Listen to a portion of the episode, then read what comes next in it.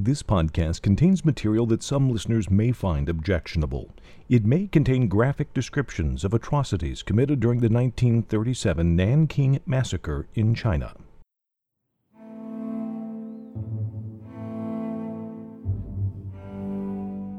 Welcome back to the Undaunted Women of Nanking, the wartime diaries of Minnie Vautrin and Sen Shui Fong.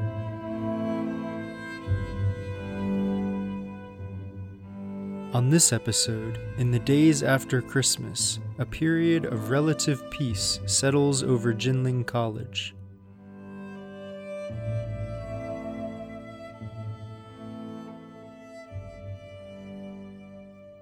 We begin with Minnie Vautrin's diary. Sunday, December 26th, 1937.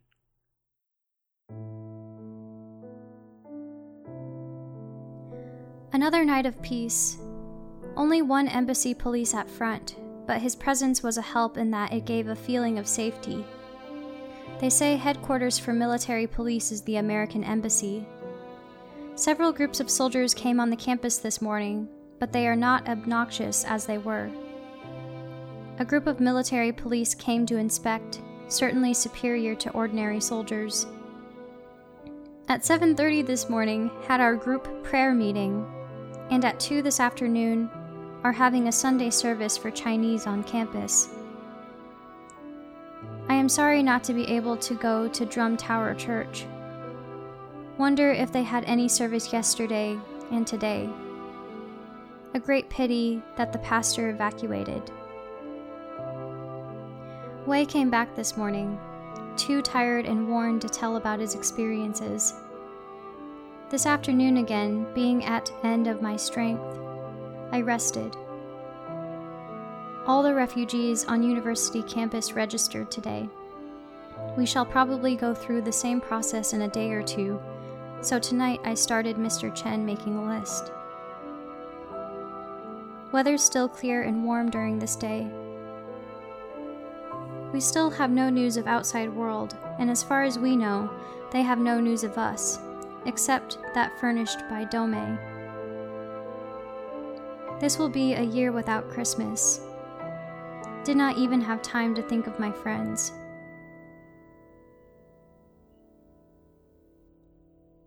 Now, the same day, as reported by Sen Shui Fong.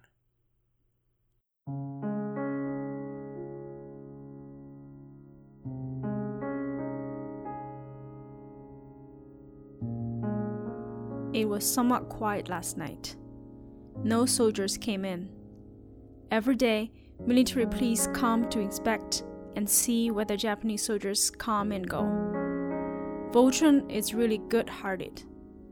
Yesterday afternoon, on her way out for dinner, she met an old woman at the gate.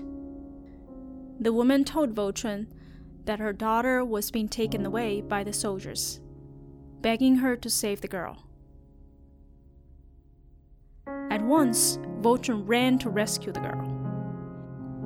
At Shanghai Road, she saw Mills coming, got in his car, and together they went to chase the culprit. Soon, they caught up with the soldier, who did not want to release the girl. They had the girl sit in the car. The soldier got in the car too and refused to get out. Luckily, an officer came by, but did not scold him. Instead, he counseled. The soldier left only after the officer said many good words to him. Otherwise, there seemed to be no way out. I advise Vautrin not to chase after the soldiers if she encounters the same kind of incident outside the campus. I'm worried that she may be hurt. Today, she was lucky to have Mills at her side. It would be even more difficult if she were alone.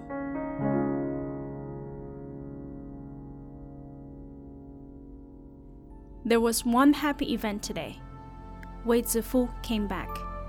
He was held captive by the Japanese soldiers for 11 days, carrying things, a lot of them, to Chuyang. From there to Shanghai, and then the loot was either sold or shipped back to Japan. Later, he was driven to Shipupu Lane, so close to home, but he could not come back. Staying there for two more days, he was again ordered to carrying things to Chuyang. After being there for several hours, Wei and other Chinese men were ordered to return home. Originally, there were 23 men, but only three remained. At first, Wei was ordered to remain and was released only after saying so many good things to the soldiers. On the way home, they met a lot of soldiers. Bless their hearts, it was not easy for them to reach Chengshang Street, where again they met soldiers and were forced to carry their loot. Then, several hours later, Wei was released and came back. It is still lucky for him. Although it was only for several days, he was so frightened and much thinner. He will be alright after resting for two weeks. The Japanese soldiers are indeed robbers. They take everything. Nanking is an empty city now.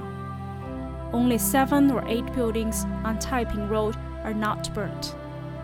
And all the buildings in the Confucius Temple area are gutted. Half of Futown Street was burnt, and so was Chen Mingchi's store. It's almost like an ashland. Those of us who remain here are just like toaders in a jar. The Japanese can do whatever they please. Few foreigners are here. The Japanese are not afraid of these Europeans and Americans. Even exhausting their minds and energy, they are helpless. No communication with the outside world. There's really no place to turn. Only pray to God to open the road of survival for the Nanking people. Today, registration of refugees begins at the University of Nanking. The Japanese mask is put on again. In reality, a program that is supposed to protect civilians is to search for defeated Chinese soldiers and young men and women. I heard people say that there are so many defeated soldiers, 1,000 at the university. During registration, the Japanese gave sweet talks, claiming that if the defeated soldiers confess themselves, they would not be prosecuted and will receive protection. If they do not confess now and are later found out, they will be killed. One of the Japanese and one Chinese collaborator gave talks on the platform. Some believed the two men and came out to admit that they had been nationalist soldiers. I heard that 200 people came out to confess. Later, these men were taken away. Probably all are dead. Some did not confess, knowing that the two men's words were hooks. Now, fewer refugees are here. Some have gone to other camps, and some have moved inside. Some of the prostitutes have left. The top layer of the lawn is gone. Grease and dirt cover floors inside the rooms. Everywhere is urine and stool. Today, the weather cleared up, which is lucky for the refugees. No soldiers came at night. During daylight, they came at least three times. Not long ago, they came numerous times. So sometimes Vautrin and Twinem would not have enough time to handle them. I heard that fewer soldiers are on the streets. Tonight, Vautrin is not feeling well. Probably she is sick, which I have been so worried about. She's much thinner and aging, yet she has a good title. Now these refugees call her the Goddess of Mercy for trying to save people from suffering and misery.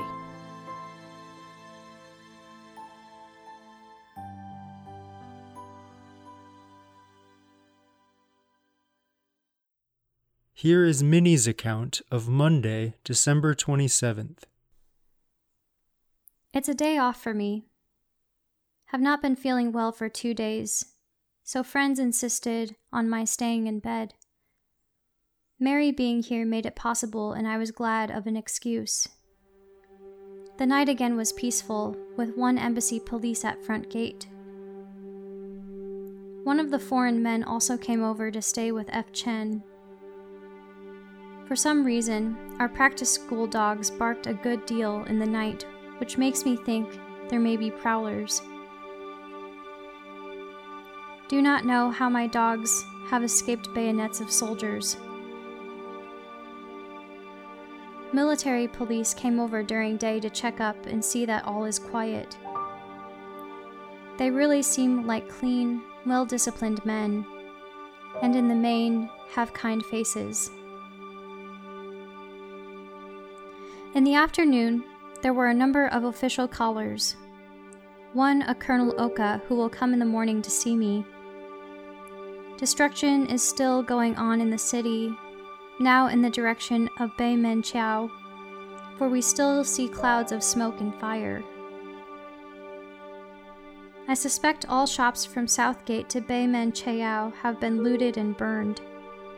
Looting is now being done by truck, and big things taken, such as rugs and beds. People say they are being taken to Chuyong.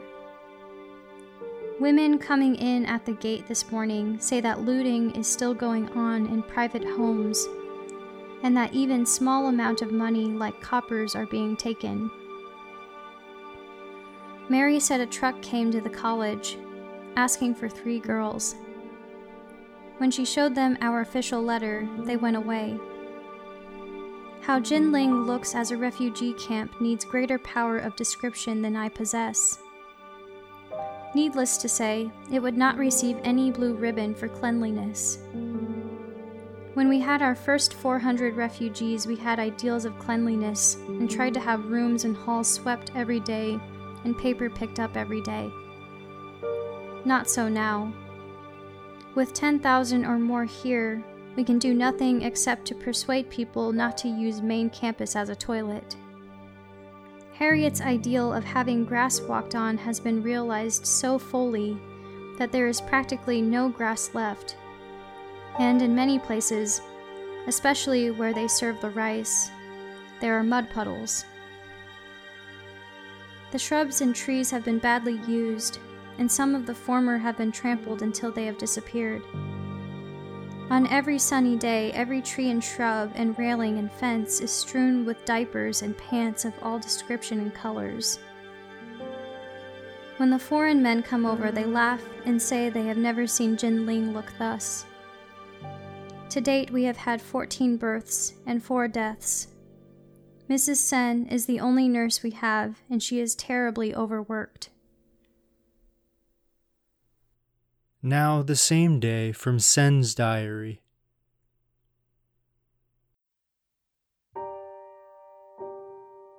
I heard people say that some of the soldiers in the south side have been transferred. Although soldiers no longer come here to take girls, they still demand girls in homes outside.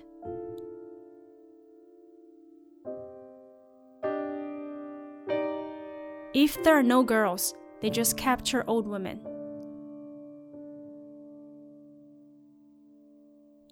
This afternoon, a commanding officer came to ask how much rice for porridge we have. Ri replied, Not much. He said that he had ways to get more rice to here. It is not true. They are very tricky. I believe that when he came here, he wanted to get the refugees out for him to molest. When I think of the future of Jinling, there's no hope of opening a school. We have no way to know if there's possibility for Jinling College to exist in Nanking unless the Japanese do not want Nanking or the United States negotiate it with them. Today, a soldier escorted a girl to here and asked Yang Zifu to take care of her, who had been molested. The soldier gave the girl a fur garment, and several $10 bills. Probably the items were looted.